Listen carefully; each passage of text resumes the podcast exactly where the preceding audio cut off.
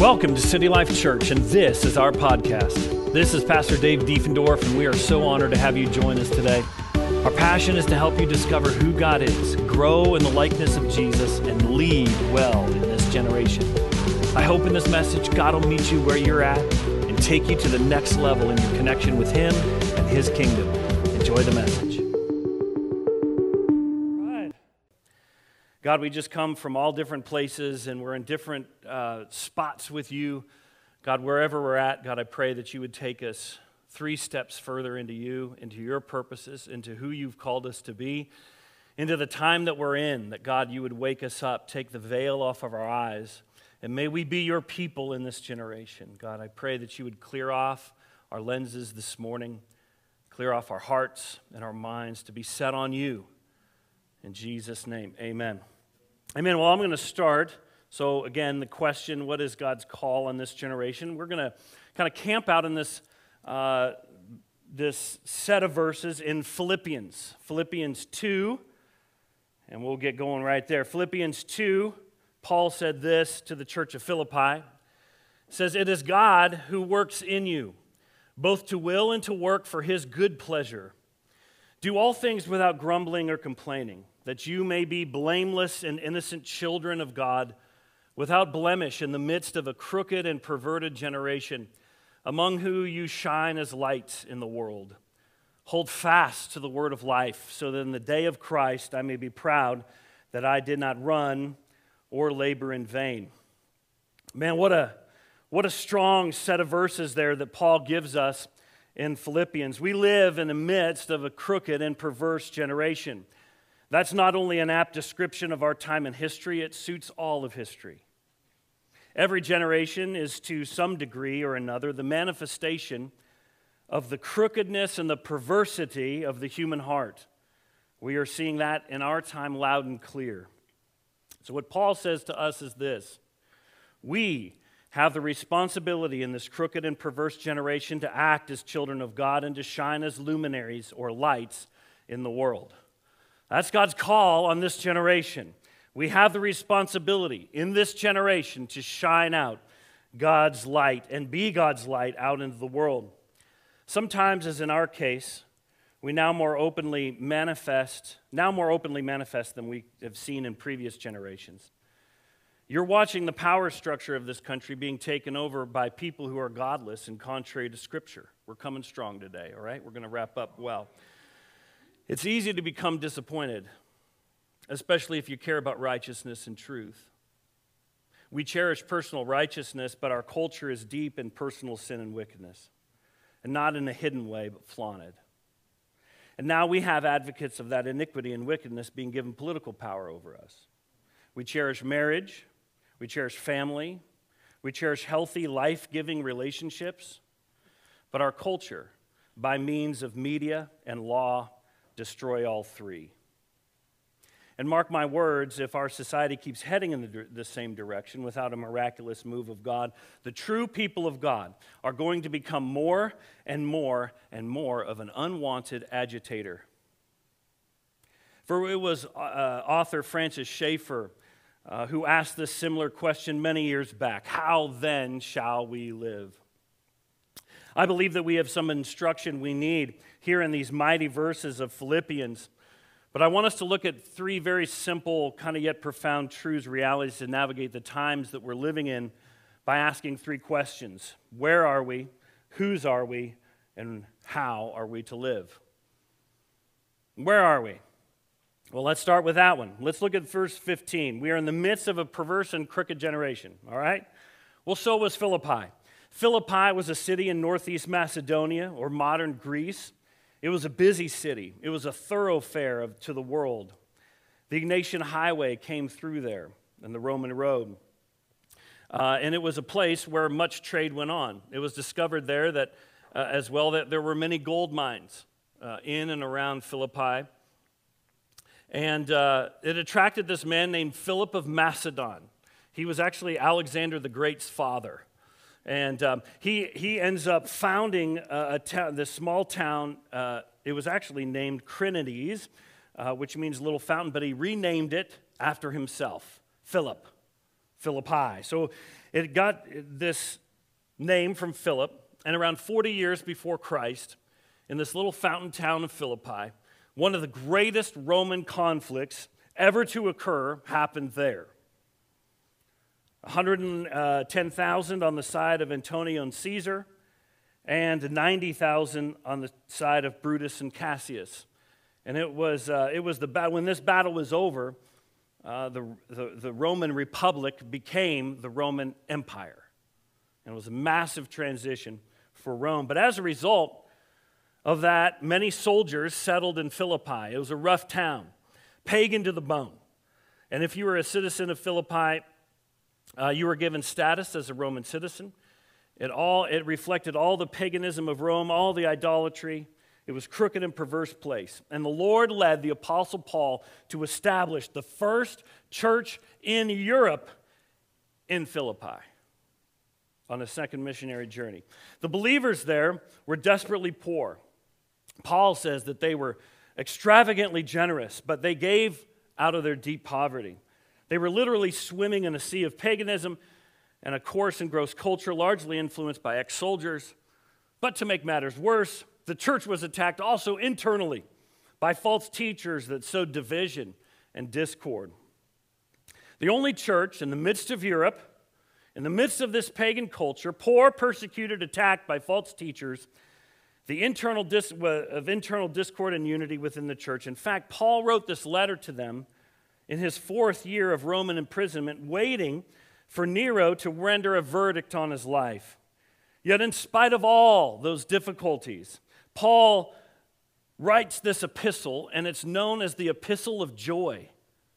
You're like, man, in the midst of a perverse and crooked generation, Paul is saying, I need my church. God needs his church to be a church of joy. Amen? So, crooked and perverse, those are words we don't really hear too much. Maybe a crooked politician, we might say that. But uh, crooked and perverse means twisted and distorted. Paul is saying that this generation of people who are twisted in terms of truth and virtue, it is not this, and is not this generation walking in the same path? Does not the people of God have similar obstacles? Well, what may be some of our obstacles? Our society, our nation, our world has gotten back to sort of square one in its crookedness and perversity by systematically eliminating God and morality from the public square for the last 80 years. There's consequences to removing light in a culture. Darkness tends to thrive. Eisenhower spoke of the military industrial complex. 1976, 1946. I believe we've seen the flourishing out of our nation building. The medical industrial complex. If you haven't seen uh, the face of that, I'm sure you have over the last two years. Um, it's captured, it's crooked. The people who are there to hold them accountable are captured as well. Censored science is not science. It's not. Censored science is not science. Misinformation and the push to censor misinformation is actually doing more to destroy the scientific community, fact based, evidence based, scientific culture that we've kind of created around us. The last two years, again, has done more damage. We have an intelligence apparatus that's corrupt. We have a leg- legacy media, both right and left, that are not telling the full truth, telling half truths. We have justice advocates fighting to let trans women compete against biological women, which actually brings injustice to the women's sports community. While these same justice advocates completely ignore the concentration camps in China and open slave trade markets in Libya. Woo, we're going, aren't we? We have some obstacles for the advancement of God's truth in this world. But John said this, or Jesus said this in John 17. He says, I'm not asking you that you take them out of the world, but that you keep them safe from the evil one. They do not belong to the world any more than I do. Make them holy by your truth. Teach them your word, which is truth. Just as you sent me into the world, I am sending them into the world. He prayed not to have us removed from the world, but be protected in the world while we reach the world. We're exactly where we're supposed to be, ladies and gentlemen, alive and in the midst of a crooked and perverse generation. You are right where God wants you to be. Where are we? We're in the midst of a perverse and crooked generation. And you're His light. Well, we'll get there. Whose are we? Whose are we? I'm moving forward. So, where are we? We're in a, we're in a crooked generation, all right? Much like every other generation that's gone before us. All right, let's just make that clear. All right, number two, whose are we? Well, that's also in Philippians 2. Verse 15, that you may be blameless and innocent children of God without blemish in the midst of a crooked and twisted generation among whom you shine as lights in the world. We are children of God without blemish, and we are lights in the world. We're not blind children or mere pawns of the enemy. We are children of God. There's a very clear separation to that. As his children, we hear his voice, we know his word, and we obey it. And out of that, we become his representatives, his ambassadors in a different culture than what our home culture is. Not only are we children of God, but he says that we're lights to the world. As the sun, moon, and stars are luminaries that light the darkness in creation, in the same way, we shine as luminaries in the darkness of Satan's kingdom. You are the shining lights in the darkness of the world. This is where we need to be as children of God and the only source of light in darkness. Isaiah 49 says this I will make you a light to the nations, so that my salvation may reach to the ends of the earth. Jesus came to bring light to the world because he wants to win the, all the nations back that were handed over at the beginning. The Jews had lost their illumination from God. God's people before Christ, they had lost their illumination to the broader culture. But Caleb made mention of that in our opening prayer. Paul said that his own Jewish people in Romans 2 the truth is, the name of God is blasphemed among the Gentiles because of you. You say you're light, but your deeds don't demonstrate it. You're just a different form of darkness. Wow. Paul is not letting anybody off the hook. anybody off the hook. Let's make sure our light that we have in this generation as people of God, that we aren't beholden to uh, that we won't go there. But as followers of Jesus, the Messiah and King, said this to his followers John 5 You are the light of the world. Let your good deeds shine out for all to see, so that everyone will praise your Father in heaven. You and I are luminaries, God's luminaries. Broken, yes. Growing, yes. But still, his luminaries in this perverse and wicked generation. Do we understand that the gospel of Jesus is the only remedy to the brokenness that we see in our culture? The gospel of Christ really is the only remedy. And we'll try every other solution other than the one God provided. Isn't that, oh man. What brings us to this third and practical response? So we're in the midst of this crooked generation. We're God's people. We're God's light in this generation. But how are we to live? It's really a question that I think a lot of us think about all the time. How are we to live? Well, I just, just in the form of handles, just reduce it to three, three things because I can remember three things. I can remember three things on a grocery list. If it gets to be four things on a grocery list, I have to write it down. I'm sorry, kind of my mind brain. I, I have got three slots, so it's kind of a it's kind of a guy type, you know, three three points. Um, anyway, number one, how do we live? We abide. Philippians two. In the midst of a crooked and twisted generation, among whom you shine as lights in the world, holding fast to the word of life, holding fast to God's word. It's, it's about spending time with Him. Not just spending time thinking about Him or hearing something about Him from somebody else, but it's actually getting in the midst of God's presence yourself We're so used to letting other people do our digesting. But God wants to feed you straight so that you're getting God's true, straight source, developing this relationship with Him. Because out of that, out of His time and His Word, you get to know His voice. You eat His Word up, thinking through it, allowing it to illuminate how you see God, yourself, and the world around you. God's ways, this is kind of a shock statement right here. God's ways are not the world's ways.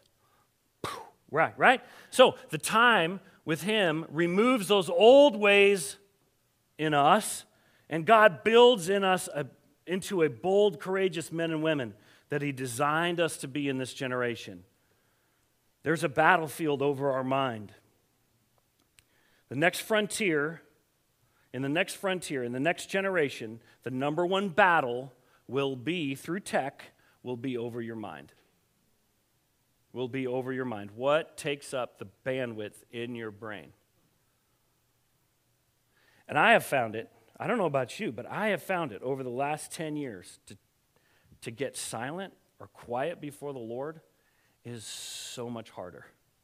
I don't know if you've I don't know if you felt this, but what, what kind of drives me crazy is my level, my ability to get distracted in the midst of important moments. And part of how we grow in that is that we stop daily and spend time with Him. It's imperative that we know God's word and reality in order to be God's light in darkness.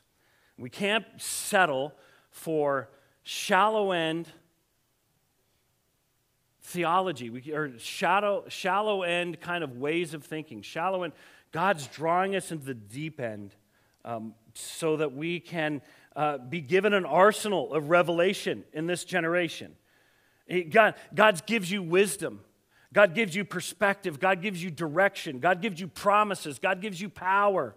And every day you wake up is another day that your mind is going to get assaulted by this spiritual battle that we live in. So dig in and be intentional as what fuel you are giving your engine. I want my primary source of fuel to be God and His Word. Number two, so we abide. Number two, we expose. This is interesting. Paul said this in Ephesians 5. It says, Have nothing to do with the fruitless deeds of darkness, but rather expose them. Darkness thrives because light has not shined itself on darkness. Darkness is just the absence of light. And I would say almost every institution in this country is corrupt. It was run by corrupt or extremely incompetent people. Sometimes incompetence can seem deliberate. And I, I realize that. And I try, I try to give people the benefit of the doubt. But it's our job to expose them, expose their ideas, expose their, through, our, through our speaking, our writing, our teaching, our posting of people, or, but more importantly, ideas that run counter to God and His ways. And I, I got to say, I don't think that you feel this, but I will, but I think, not that I, I'll rephrase. God's word says that you have the authority of heaven if you're a follower of Christ. Now, what does that mean? Do we arrogantly go out and parade that around. No. It's just that we walk and function with a level of authority from our home country, from our king, from our kingdom. And we're pulling that into this world and we're expressing it as he sees fit. But i am so appreciative. I'm so appreciative of people who stand in this space and expose. I appreciate Dr. Jeff Childers of COVID and Coffee tackling issues of government tyranny, overreach, and bodily sovereignty. I appreciate doctors like Dr. Peter McCullough and Dr. Robert Malone, who's been getting a lot of hype lately because of Joe Rogan, but I appreciate their boldness as well. I appreciate uh, Scott David Allen, why social justice is not biblical justice, and trying to figure out what is this, what does this mean to live in a society of what is justice? And I think that a lot of us, I think that our core heart is for that.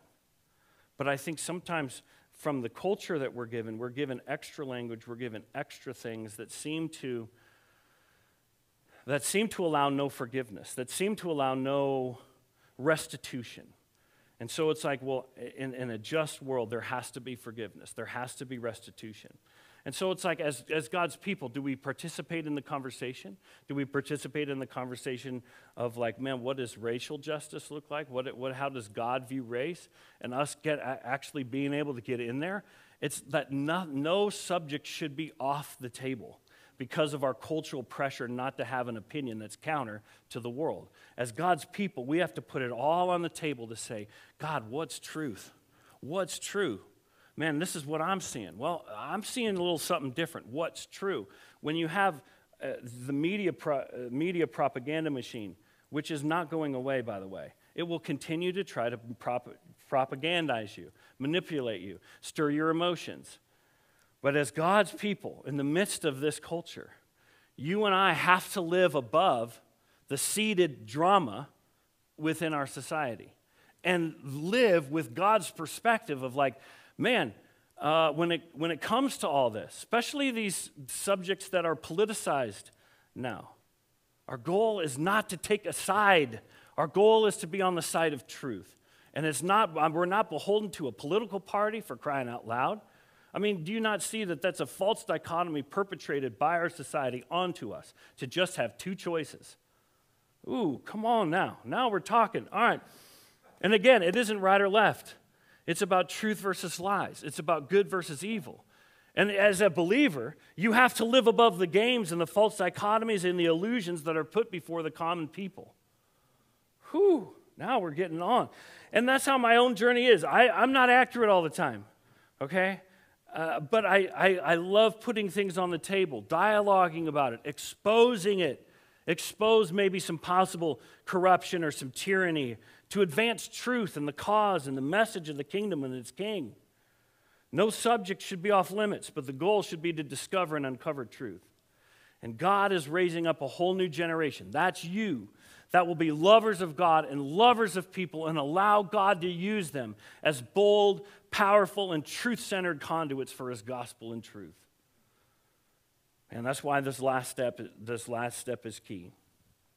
We abide, we expose, but if we spend too much time in that expose, you get jaded, you get twisted. Something happens to your spirit that dis- disconnects you from being able to actually minister. And so, we also need this third step, the most important, which is build. Build. Abide, expose, and build.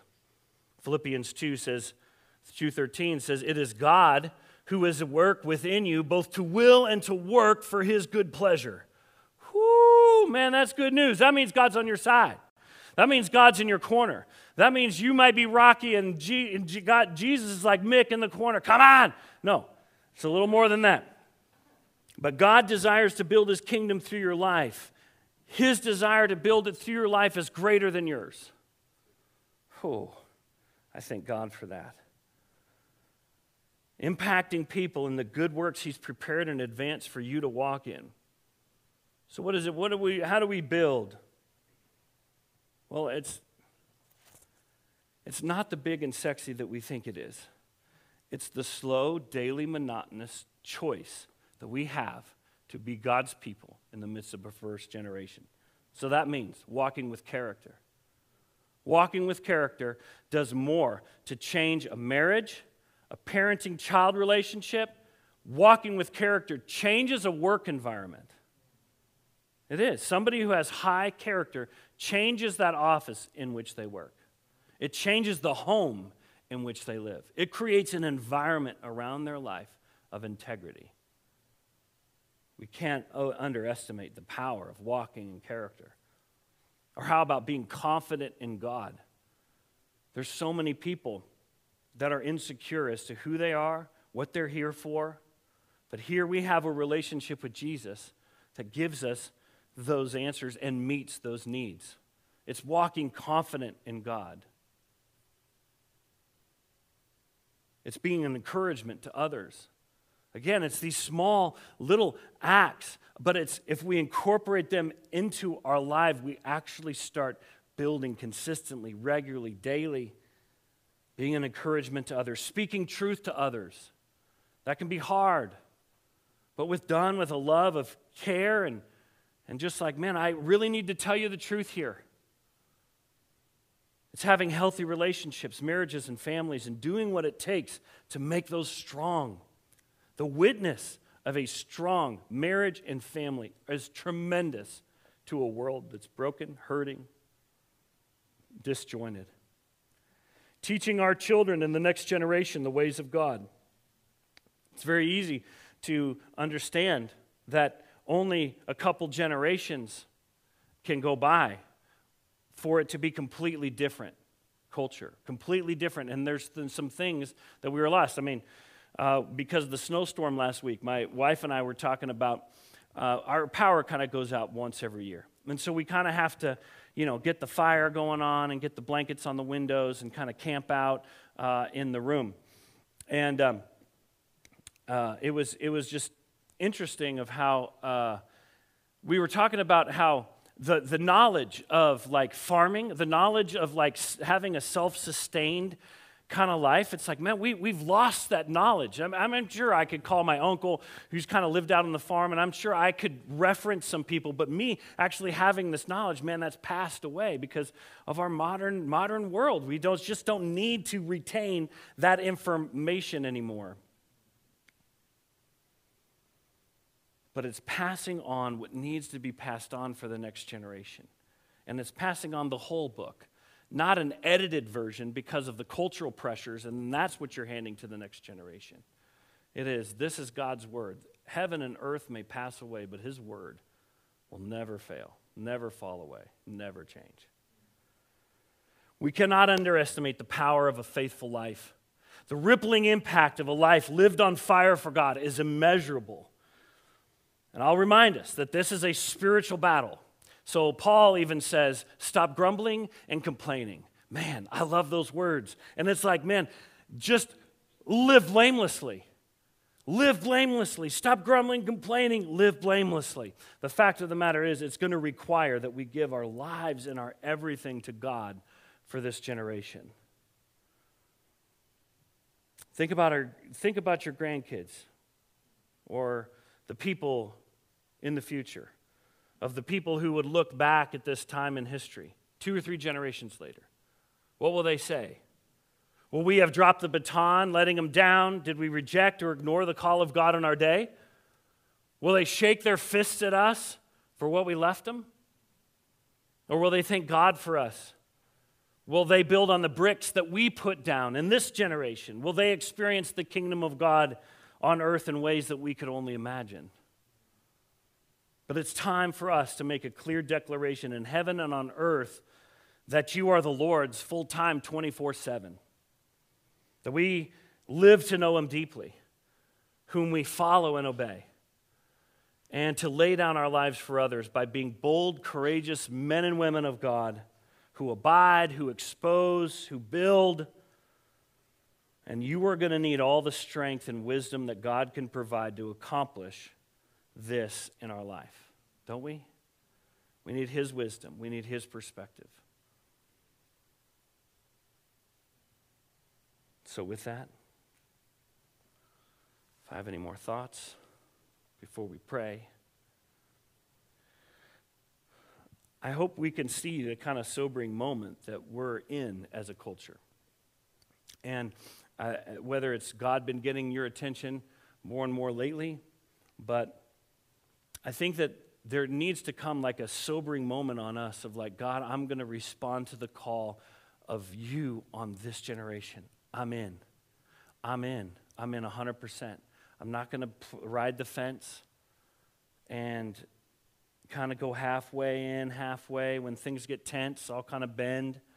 But when things are kind of good, man, I'll, I'll really lean into the Lord. God wants all of us. God wants all of you. And, um, and I think just kind of in this moment, it really comes down to just making a declaration in your heart like, God, I'm yours.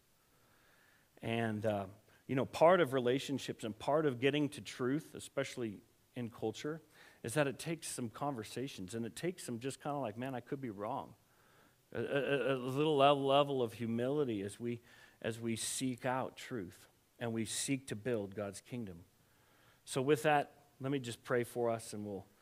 Um, I have a little declaration uh, at the end that I'd like us to uh, declare together. But uh, before we get there, let's pray. Lord God, we thank you just for the, your word, and I f- thank you for this call on this generation, on us, that you have assembled your people to hear your word and to be sent out into the world to be lights into the world. God, I pray that you would anchor us in your word, that we would abide well with you, that we would be abiders, that we would be ones that love being around Jesus, your son. Father, we thank you, God, for your word. We thank you, for God, for your spirit that guides us in your word. Lord God, pray for courage. God, I just pray for courage over us. Courage to be the people that you've made us to be. Courage to carry your word and truth into a perverse and twisted generation. God, a, a, courage, God, to speak up when, God, everything around us should say, No, don't say anything. You'll mess it up. Father, we resist that voice in the name of Jesus. God, we behold ourselves to your word and your voice in our lives. God, when you prompt us to say something, God, we're going to act. God, when you prompt us to pray for another person, God, we're going to act. God, when you prompt us to get in your word, to, to, to throw, just put everything aside to get with you, God, we are going to act. God, I pray that we would just have a, uh, just a conviction deep down in our soul that God, we will be your people no matter what in this generation. Lord Jesus, thank you for your word. And God, if there's any of us here, God, that is yet to surrender like 100%. God, we may have been kind of playing games with you, may have grown up in church, we may have kind of, but God, we know that you don't have all of our heart. God, I pray right now that you'd give us the faith to say, God, I'm all yours. God, 100%. I'm not holding back. I'm not holding on to my ways. I'm not holding on to my plans. God, I want to be your man, your woman in this hour. And God, I'm not going to play games with distractions, with things that aren't of you. Father, I give those to you right now. And God, I pray that in its place, God, you'd give us your Holy Spirit to fill it. Fill that place in our hearts, fill that place in our minds. God, if there's a lie there, replace it with your truth. Father, we want to be your people in this generation. And the last little word I just felt the Lord just say is like, you're made for this. you're made for this. All the kind of disgruntled part of kind of that American Christianity that you've been kind of like frustrated with, all right, yes and amen to that. Now let's get going. Now let's be his church. Now let's love others like Jesus would. Now let's reach out and pray and engage the people and the tasks that God has given us. In Jesus' name, amen. All right, so let's, let's do this little declaration. I'm going to have you read it first. I'll read it to you first.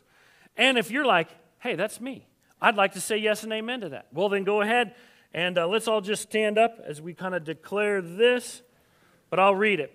Father God, I give you all of me for all of you. Today I'm trading in my ways for your ways, and I declare that I am yours. Teach me and train me to, be, to be one who shines as a light in this crooked and perverse generation as we hold fast to you and your word.